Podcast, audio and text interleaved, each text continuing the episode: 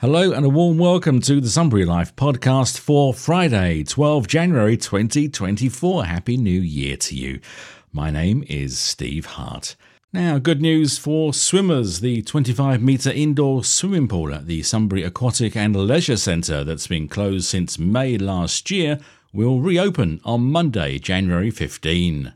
The pool was closed for repair to its water pipes, and work was expected to cost around $45,000, but the bill to ratepayers has risen to more than $500,000. Sunbury Life has asked Council for a list of the works done on the pool. And there's good news for parents of young children. There'll be more kindergarten spaces across Hume thanks to a multi million dollar investment in early childhood care projects across the city by the state government.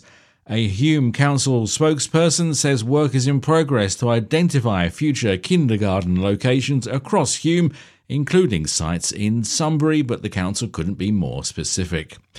Organisers of the Sunfest 2024 festival are calling on stallholders of all kinds to sign up and join the event, which is set to attract 35,000 people in March. Thought to be the largest volunteer run festival in the country, this year's show will feature more than 30 live performances and carnival rides.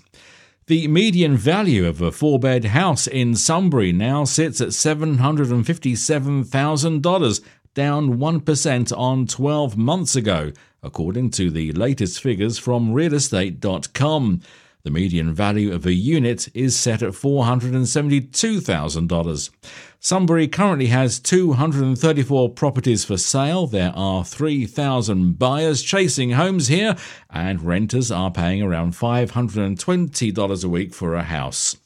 And following a pre Christmas announcement that Sunbury's Okami restaurant faced an uncertain future, the company now says the local store will continue trading as normal for the foreseeable future. Good news if you love Japanese food.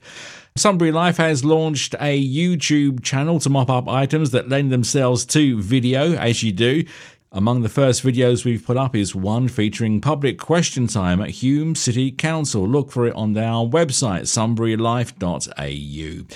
Don't forget to join me, Steve Hart, on Sunbury Radio, your local community radio station, this Sunday at 6 pm for two hours of cool jazz. And it really is cool jazz too. I know you'll love it.